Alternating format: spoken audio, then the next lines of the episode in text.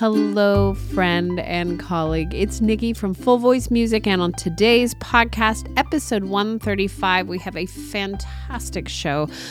Up first is Dr. Shannon Coates. She's going to be helping us with strategies for working with those students who are low energy my dear friend Steve Farrell is talking about how we hold space for others and how we can take care of ourselves. So important, especially nowadays.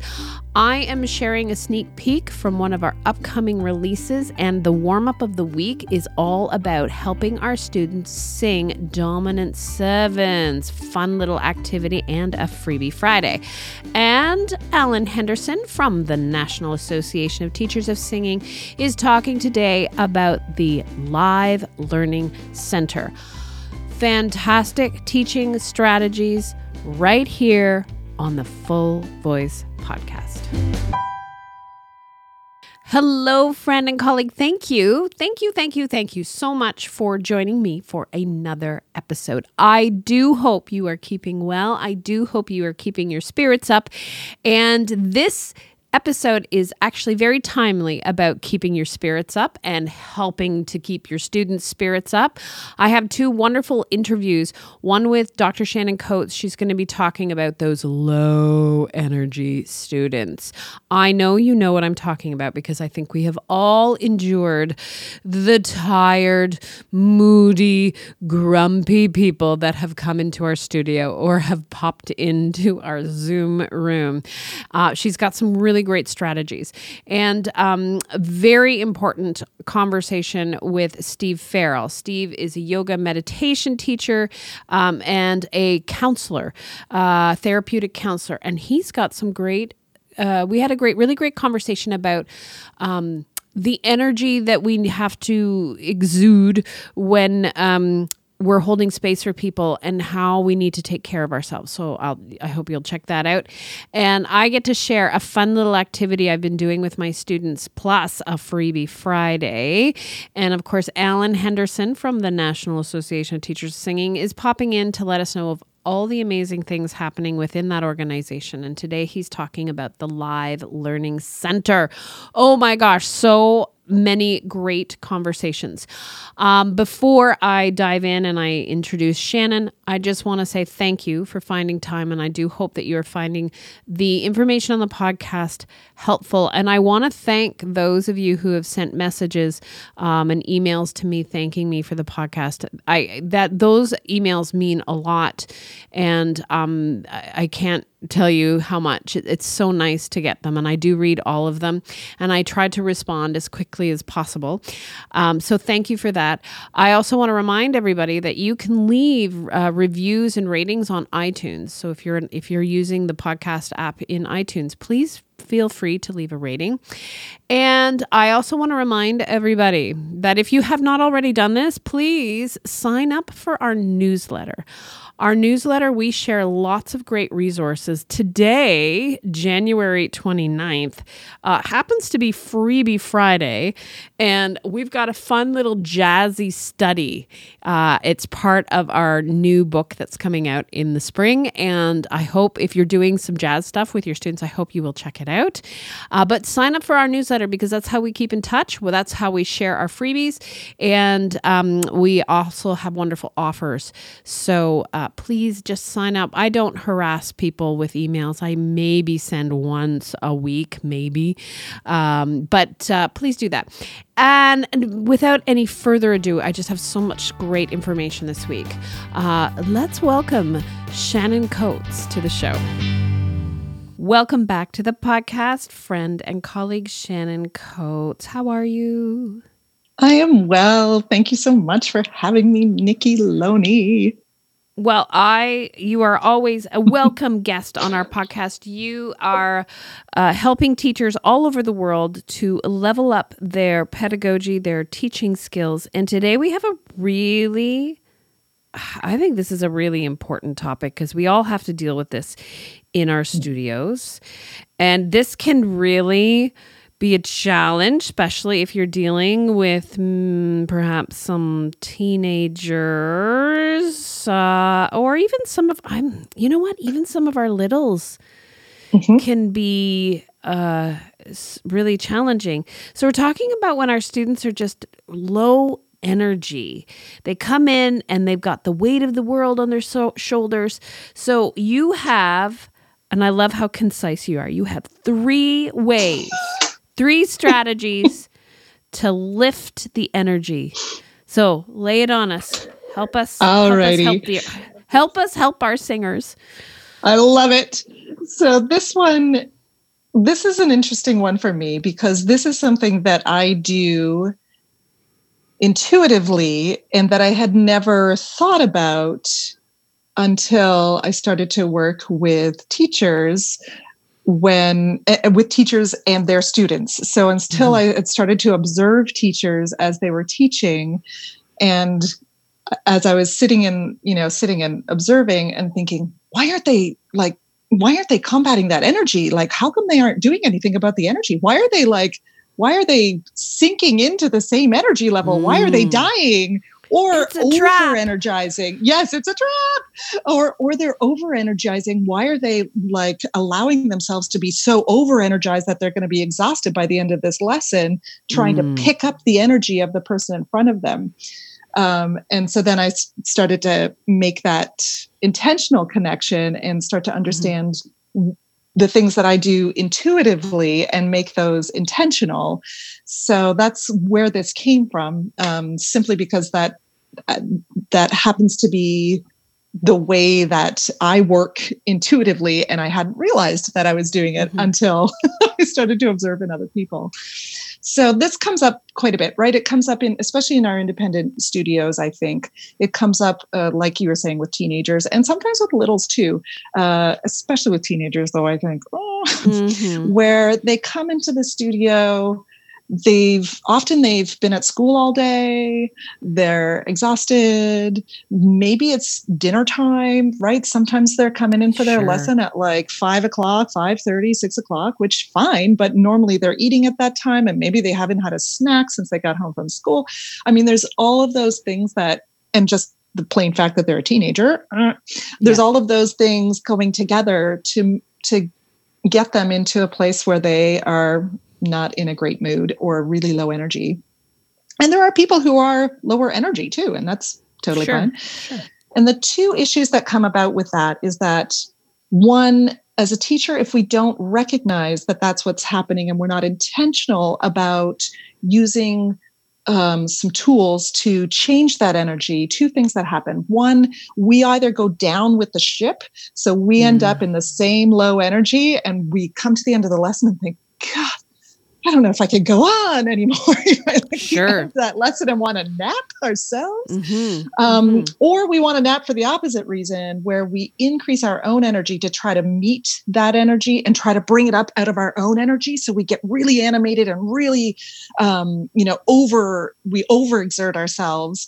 And that I mean, it may work, but it's not necessarily, it's not intentional. And so then it becomes quite exhausting on the other side, right? So here are some intentional ways to lift the energy.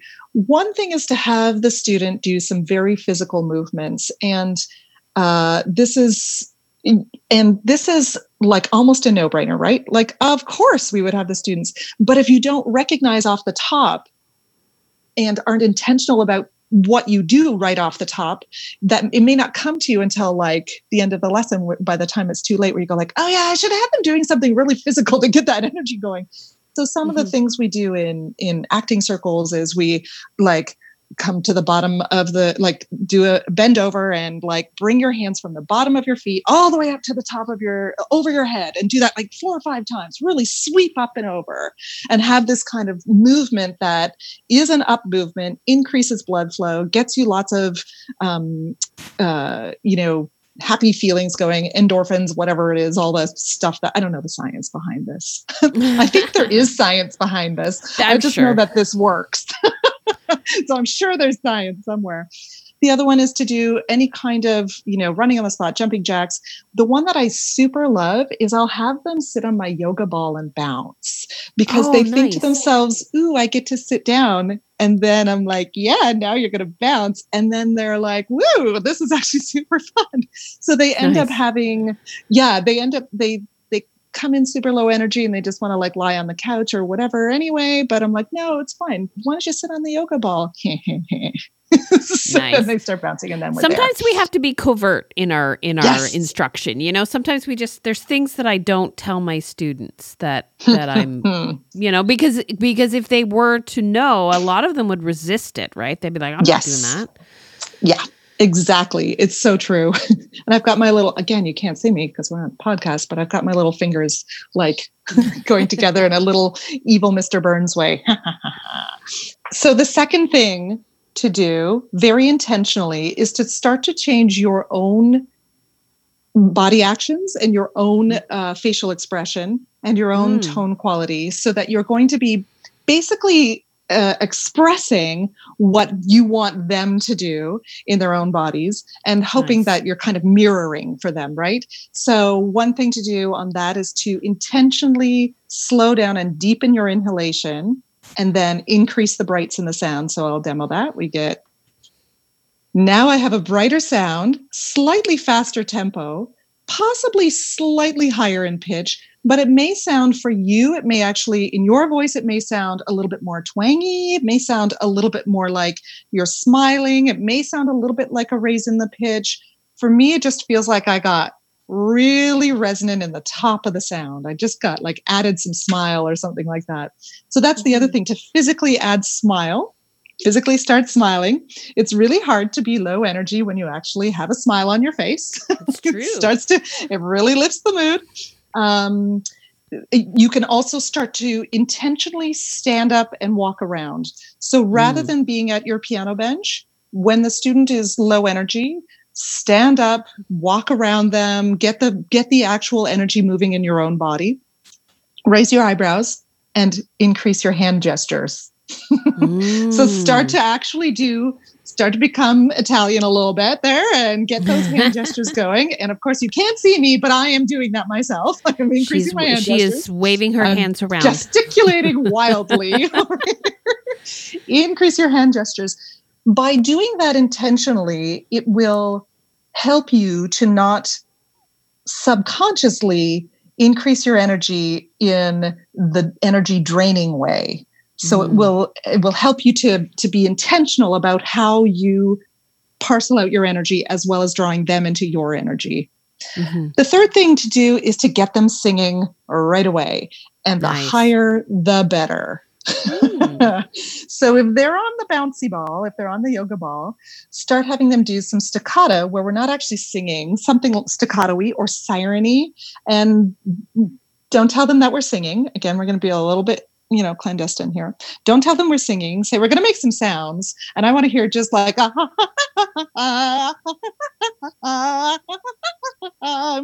of moving along with it, and bounce on the ball as well.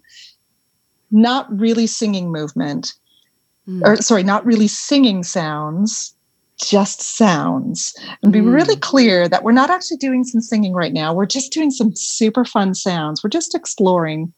The higher, the better. So this one is. Um, there is some science behind this one, and I don't remember where I heard it. So there you go. But there is some science behind this one where the faster vibrations of higher sounds, so higher sounds have a higher frequency because the sound wave is moving more quickly. And so we've got this faster vibration going. The faster vibration of higher sounds literally, I mean, that, that vibration literally goes through our uh, tissue. I mean, it doesn't come out the tissue, but it literally affects the tissue. And it Mhm. literally comes into the brain through the ear and gets a higher vibration going in your brain. It's it's Oh, very- science. very it's actual science. Yeah. So that is a uh, an and what do you know? You're in a singing lesson, so you may as well do make some sounds. so those are three ways to intentionally increase the energy of the student in front of you to make for a better lesson, better learning environment. I mean, the, all of these things increase the learning in the student and increase and also decrease your the potential for you to mm-hmm. either take on that energy or exert yourself trying to change the energy. So, yeah, three things physical, mirror, sing. I love it. Oh, Shannon, such great tips and and so easy to hmm. to uh, implement right in our in our mm-hmm. lessons. Thank you very very much. We will have you back for more Woo-hoo. pedagogy tips and thank you for helping us level up our teaching. Thank you so much. I love it. My pleasure. Every day we either welcome a student into our home or our studio or into our Zoom room. And when they join us, they bring a lot of energy, and holding space for a lot of personalities can be very challenging. My good friend, Steve Farrell, is a yoga and meditation teacher and a therapeutic counselor. And we had this wonderful conversation about holding space, and self care. I hope you'll take a listen to it. There's some wonderful strategies for your health. Welcome back to the podcast, my dear friend Steve Farrell. How are you today? I'm feeling excellent today. Oh, today is a today has been a good. Well, every day is for me is kind of good, but oh, I, I love. I'm like pizza. I'm just Even on a bad day, I'm still pretty good.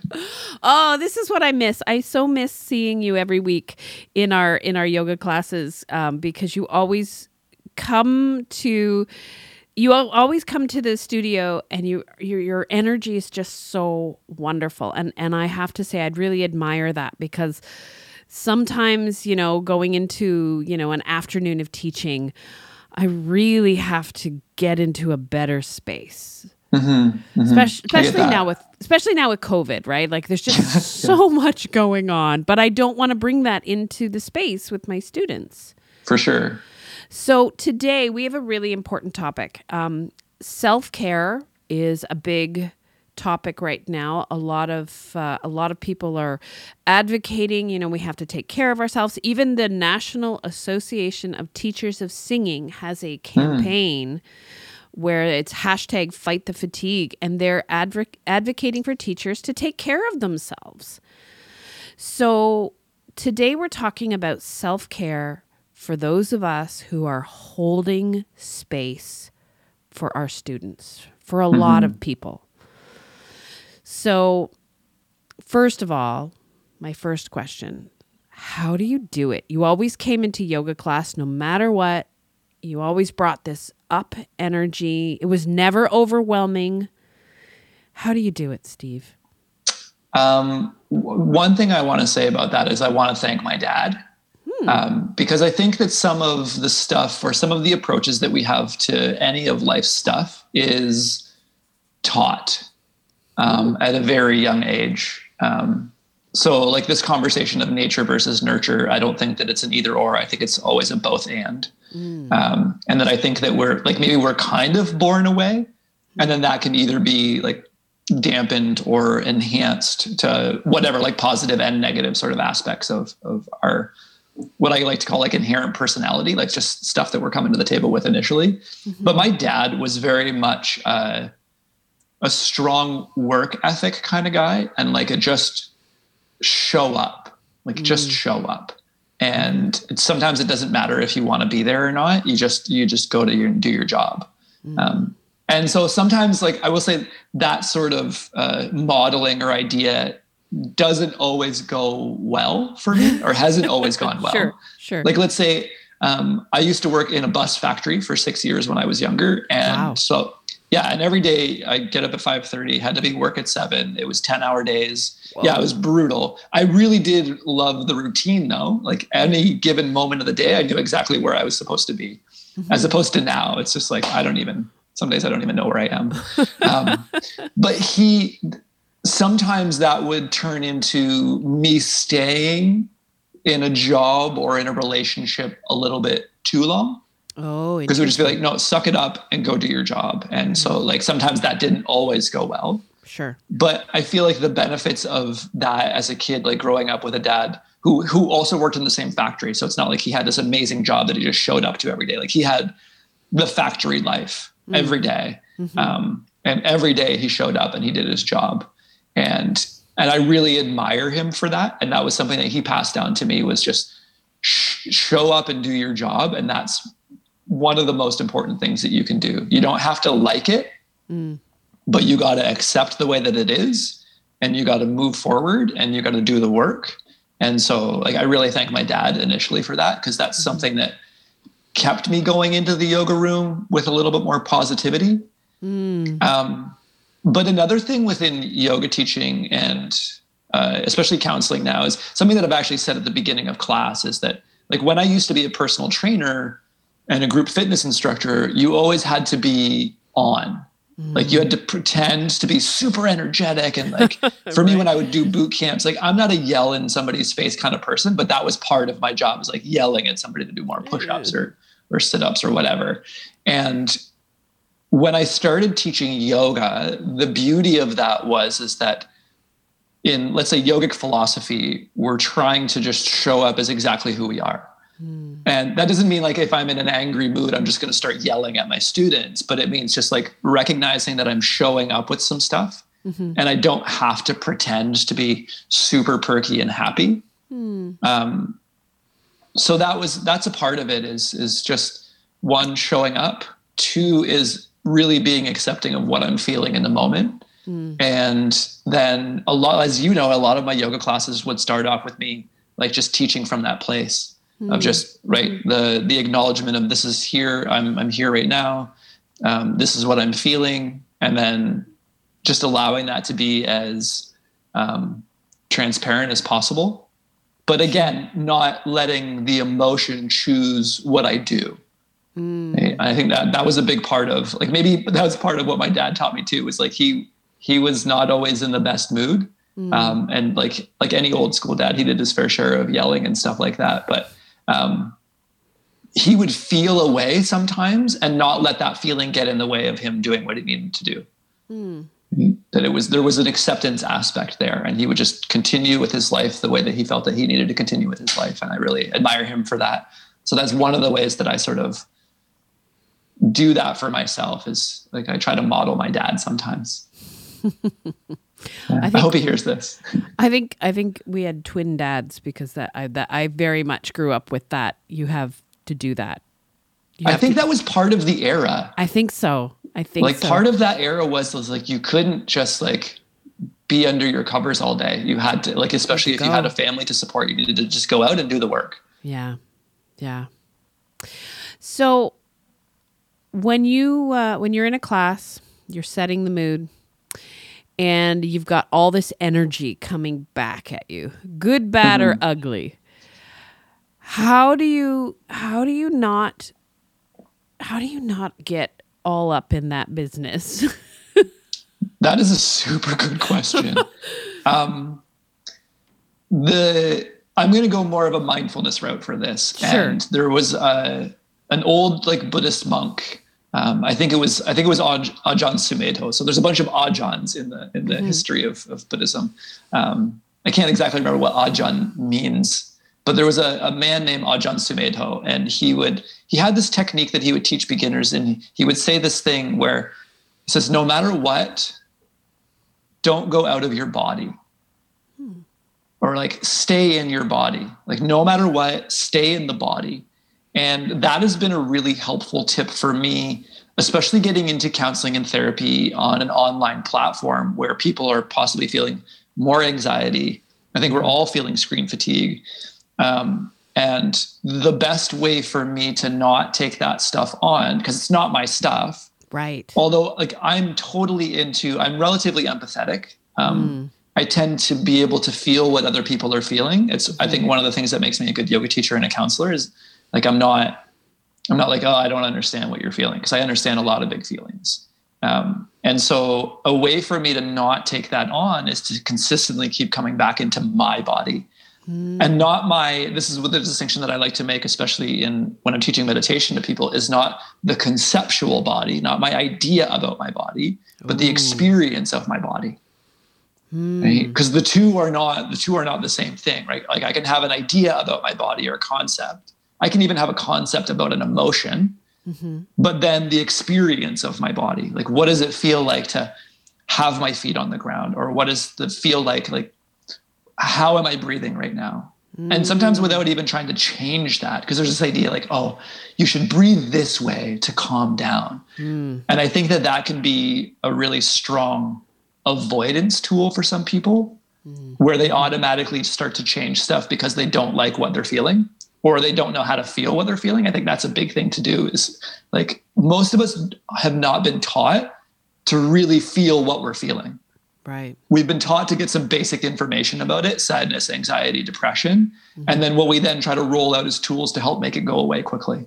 Right. And I'm going to say the opposite from a mindfulness perspective is that when strong stuff shows up, that we need to practice learning how to feel that stuff.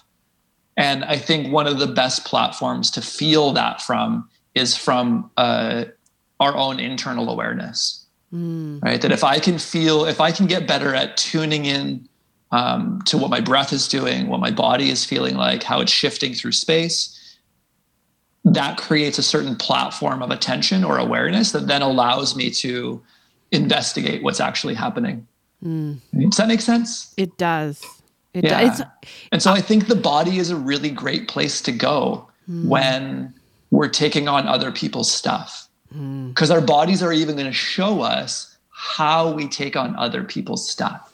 Oh, big time. Yeah. Do you ever find at the end of the day, you've been talking to people or teaching, and you just recognize that you've taken on a lot more or you're feeling a certain way due to the energies that came at you. How do you manage that? What do you what do you do? Do you have strategies? Do you take a moment? Do you play your drums? What do you do? I have like i i think it's good um to if we go to this um, the therapy that i worked in again is called act which is acceptance and commitment therapy we work off this idea of psychological flexibility. So, can we be more psychologically flexible in any given moment? And I think a big part of that flexibility is coming up with a repertoire of options. Mm. And so, in any given moment, depending on what I'm feeling, I might think, like, okay, this is a good option. Music is usually pretty good for me. I love listening to music uh, as a mm-hmm. musician. Um, a longtime musician. I've, I've grown up listening to music and loving music. It's always been a huge part of my life. So I recognize that listening to music is a part as a big part of my repertoire but like you're saying playing drums because i'm a drummer can be a big part of that of just like going home when it's appropriate because we have neighbors that live downstairs from us so it's not as appropriate to play the drums really loud Fair. but sometimes i'll go downstairs and i'll just um, either practice mm. practicing rudiments is really good for me um, because it's a level of attention that's required to I'm not trying to express anything when I'm practicing rudiments on the drums. Oh, and so really what it is for me is that practicing rudiments is getting into my body. Because hmm. let's say I'm working on something like um, double strokes on the drum, mm-hmm. and I have to be able to feel and listen. And I'm contemplating, like there are judgments popping up about mm. how I'm hmm. doing the double stroke roll. Like maybe my doubles aren't so smooth, and in my mind, it's like, oh, you're terrible at drumming and then I'm like, well, I know that's not true because I did go to school for it. So I got to be better than some people out there. but then what I come back to is like, if, if I want to make, if my impression of my doubles is that they're choppy and I want to smooth them out, how do I smooth them out? I go into my body. Mm. And I sometimes it means slowing down so that I can smooth out like the spacing of the double. Mm-hmm. And then I might speed it up but if I really want to do it well, I have to be in it. I can't be mm. outside of it.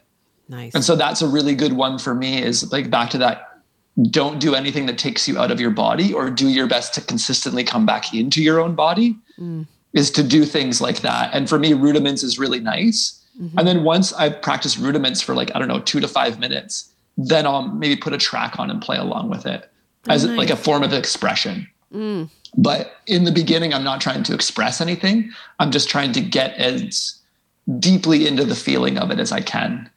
Um, and like along that sort of lines, I have a client right now that I'm working with who is very frustrating. Um, and we've talked about how much uh, she frustrates me. so, but we have a really good therapeutic bond. Um, Like she can tell me when she's frustrated with me. I can tell her when I'm frustrated with her. Wow. And because she is a more difficult client, there's this idea in my mind that she should be better by now, oh, but she's not. But Wow. also in the back of my mind, I'm like, but she's not broken. There's nothing wrong with her that you need to make better. so Oh. there's that part of the conversation. Um, and I can spend a lot of time over the past little while. We've been working together for about a year.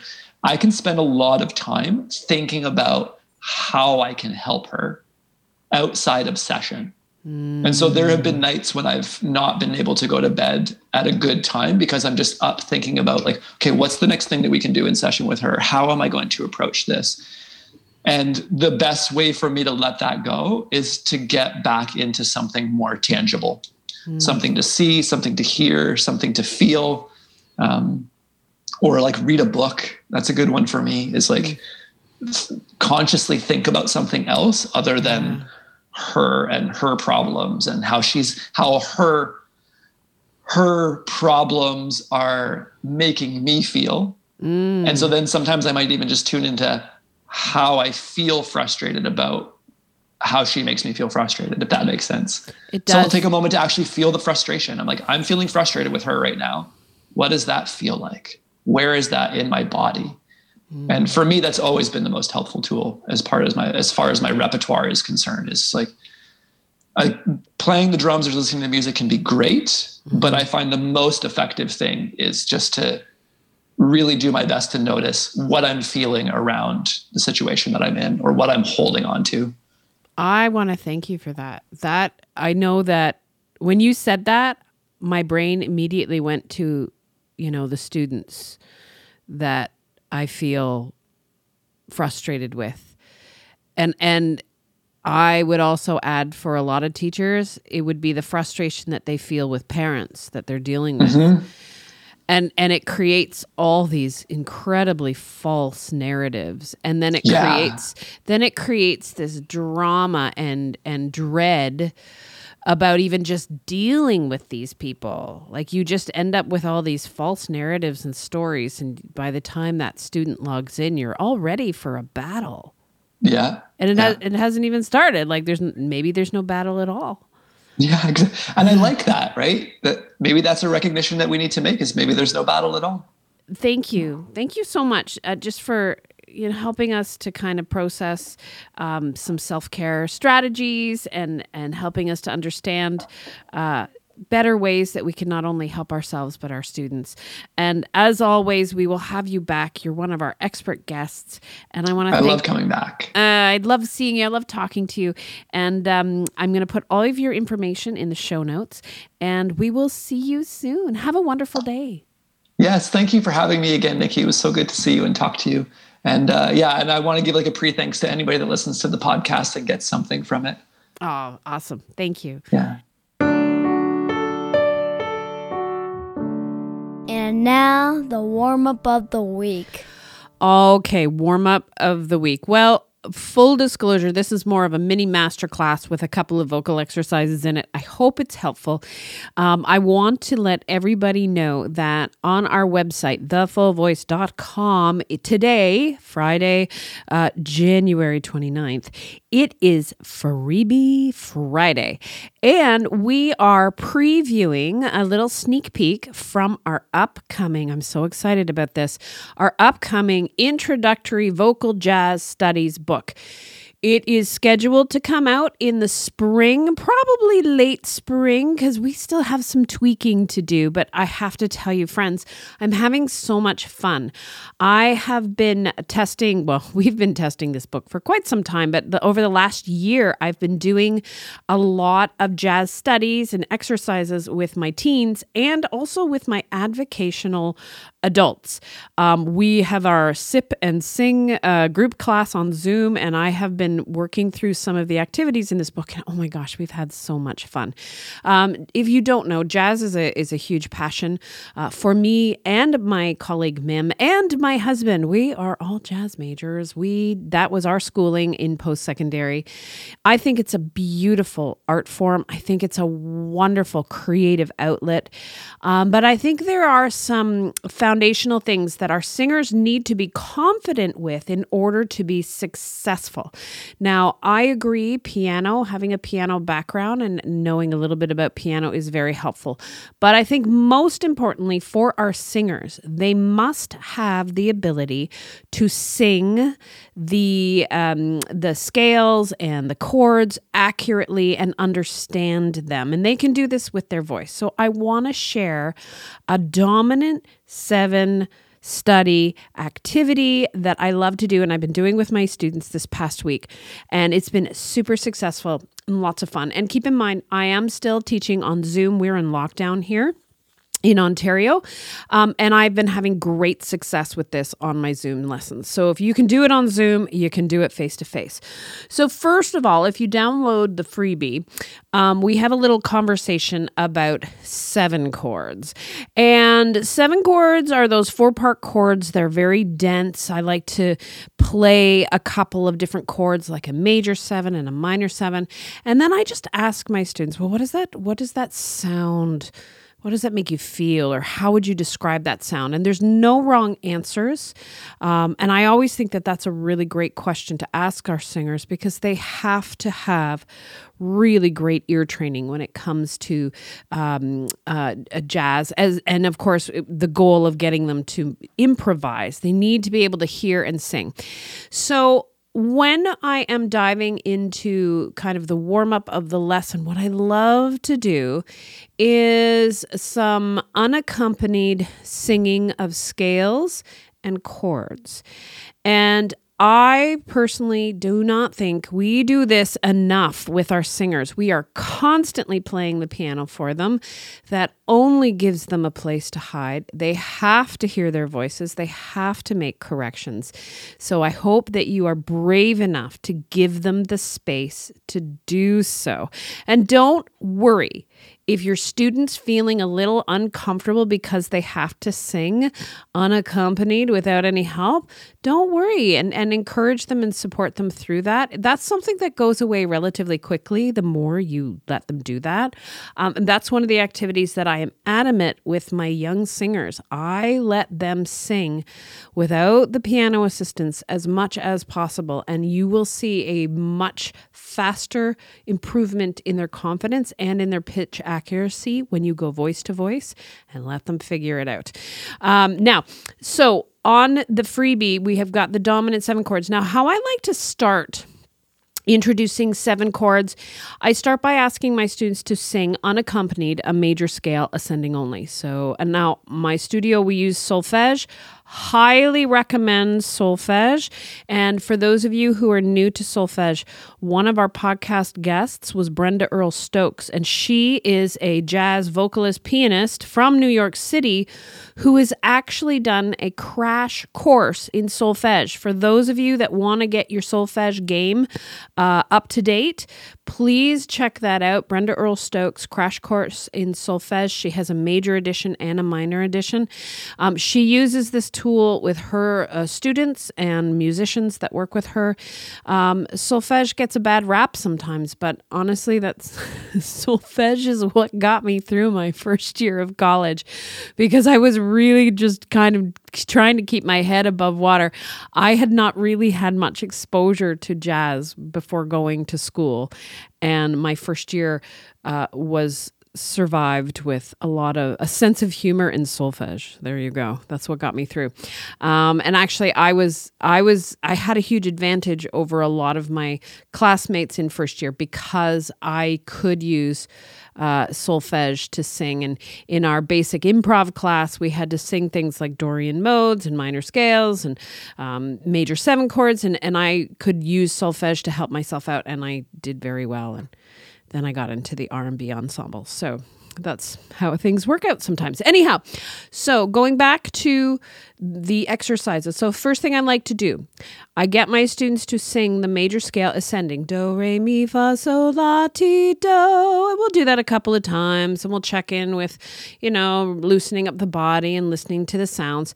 Then what I ask them to do is I ask them to put a fermata on the T, on the seventh degree. Do, re, mi, fa, sol, la, ti. And then I ask them to resolve it to the do. Do. And I we talk about that relationship between the seventh and the eighth or the one. So it's a semitone. It's a tiny little step. Slide in from the seventh into the eighth. Hear the relationship between those two notes. And once my students kind of do that for a while, we talk about the tension too, the tension of just sitting on the T. And some of your students, you'll notice that hanging on that T is not comfortable for them, and that is okay. That is the tension that we're looking for. So we got to encourage that. Then what we do is we lower the seventh and we sing the same exercise. Now, if you're lowering the seventh in solfege, it becomes te. So do, re, mi, fa, sol, la, te. And I make them slide into it and I make them do jazz hands on it and we hang out on it. And then I make them go to the do, do. And we talk about how that interval has changed and where the semitone now is. If I have a singer that's struggling with finding the flat seven, I will get them to hold la and then just slide into the T, the te, the flat seven, and go back and forth. This is such an important exercise. Playing it for them is one thing, but making them sing it and hear it and feel it in their voices is another. Then on the sheet, on the freebie, you'll see there's a little warm up where you're singing uh, two uh, swing eighths, um, uh, the the scale with the flat seven. So I encourage my singers to sing that to duba. So duba duba duba duba duba duba duba dot.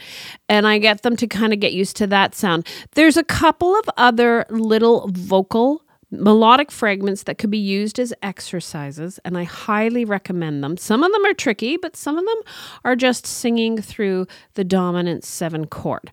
Now, once you've explored major scale, major seven, minor seven scale, or the minor seven on the scale, then you have this wonderful vocal study written by Mim Adams. So, one of the things in the new book, upcoming book, is that there are small song studies where one element is being explored for the vocalist. So, in the Dominant Seven Heaven study, I named that. So funny. Uh, there is, uh, there. It's just a, a, a 16 bar uh, phrase, 16 bar phrase. Um, it comes with a band track with bass and drums and piano and guitar um, with the swing feel, and they get to sing through the dominant seven melodies. That is our freebie Friday. As far as vocal warm ups, I know that there are I love, I, am going to shout out to Shannon Coates, and you heard from Shannon Coates today on, on the podcast. But one of the, the things that I love about Shannon, is she says, you know, everything is a warm up. Drawing a treble clef is a warm up.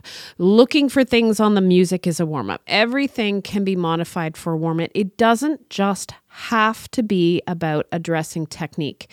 And in my warm ups, and when we're doing exercises like this, we're warming up the voice, but we're also looking at music theory. We're also looking at the notes and reading music. We're also training our ears. You can turn simple little exercises into comprehensive all well rounded uh, music discovery. It doesn't just have to be about technique. And I can't tell you how, uh, how fun that is and helpful that is. So, friends, if you go to our website, thefullvoice.com. Check out the free resources page. You'll see the Dominant 7 study freebie.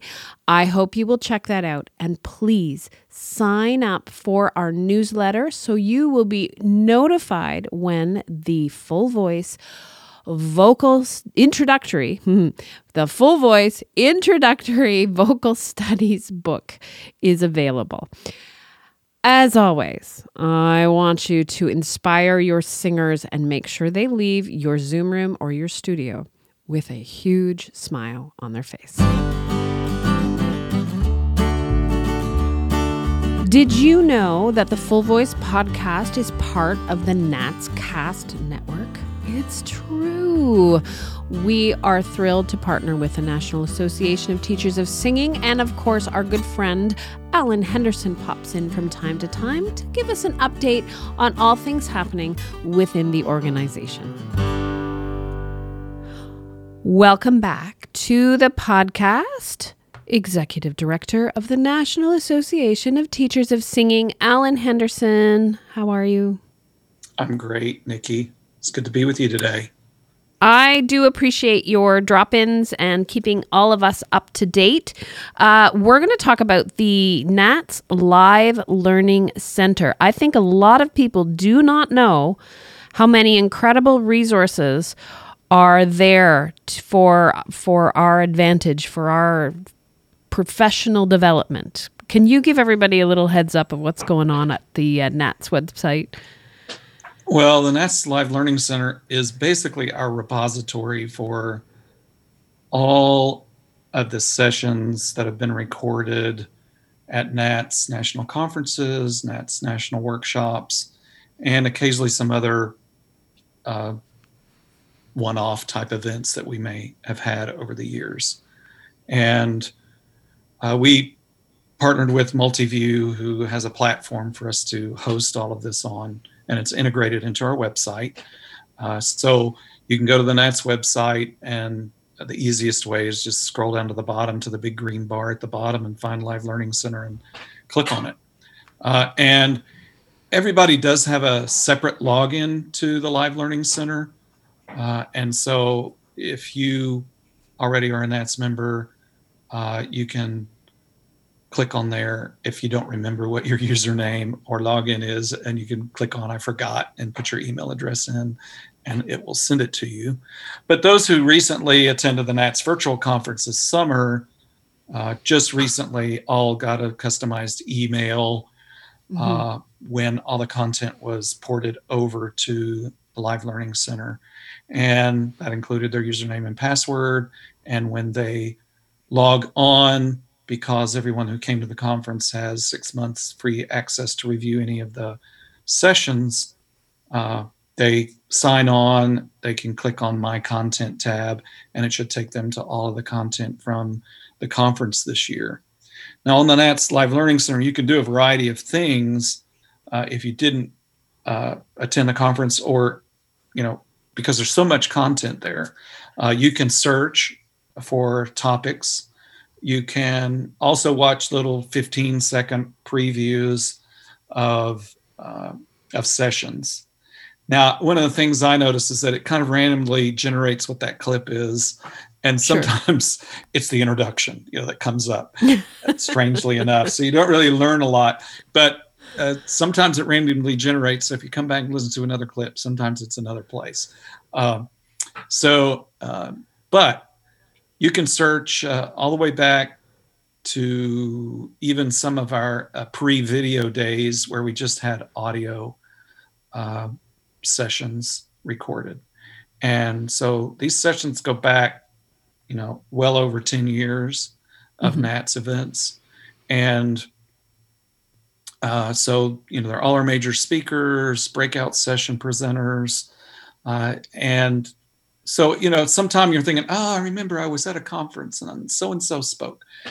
You can go search their name and you can Brilliant. see all the sessions they are at and you can find that one. That's it. And uh, all this content you can purchase access to uh, in a variety of ways. You can uh, pick a package of so many sessions that you want to have access to. And uh, nats members get a discount on uh, on the fees for this, and uh, you can permanently uh, purchase content so that it stays in your account permanently. Uh, mm-hmm. We also have a, a, some free content on there, and from time to time we rotate a free session around. So, different times of the year, uh, if you're on our mailing list, you might hear about, you know, here's our free session this month that's on the Live Learning Center. And right. That'll be up for a month and people can watch it. So uh, it's, you know, it's, it's a great way for you to find some resources for yourself. Uh, you know, it's really open to anyone. So if you have a, if you have students who uh, might be interested, if you have adult students who are really into mm-hmm, trying to mm-hmm, find out mm-hmm. more about science or more about certain styles or more about something else, uh, or you find you've played a clip of so and so speaking uh, at our uh, at our conference or so and so on a different thing, and you know they had a session at our conference, and somebody like that say, well, you might want to check this out, and uh, anyone can you know create an account on there. Every once in a while, we create some special offers and discounts that we market out to everybody. Uh, but it's a, you know it's it's just a wealth of resources for everyone to use, and we have a lot of people who use them in pedagogy classes.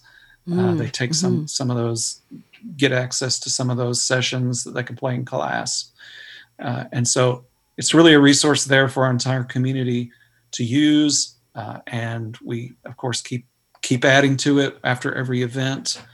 Uh, we were able to turn around the sessions in record time this year because, of course, we recorded everything online basically to begin with. Um, sure. We didn't have to post process a lot of things. We did some some post editing on some things, but a lot of things we didn't have to post edit. And all our breakout presenters, of course, did their recordings in advance, so we had those all ready to go.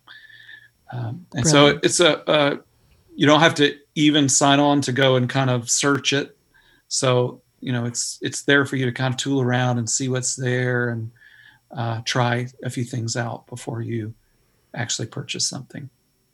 I love it. I think that's actually quite helpful, Allen, because uh, I know in our forums often the question comes up. You know, where are some, where are some inexpensive, uh, you know, professional development opportunities? And I think uh, directing them to the Live Learning Center might be a great opportunity for people to dive into some, some online learning. So thank you, thank you for for letting us know about this, and thank you for coming back to the podcast. We will talk to you again in the future. Great. It's good to be with you.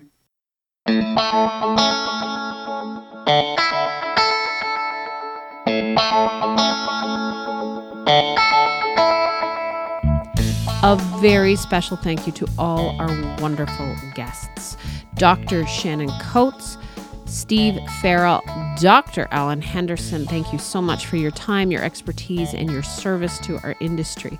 If you are a voice teacher working with young singers, please check out our website, our free resources page, and do not forget to sign up for our newsletter so you will be first to know about our freebies and new releases friends and colleagues. These are challenging times, but we are here to help, and I hope that you find the information in our podcast helpful, inspiring, and a wonderful resource. As always, a heartfelt virtual hug. I'm wishing you inspired teaching and happy singing.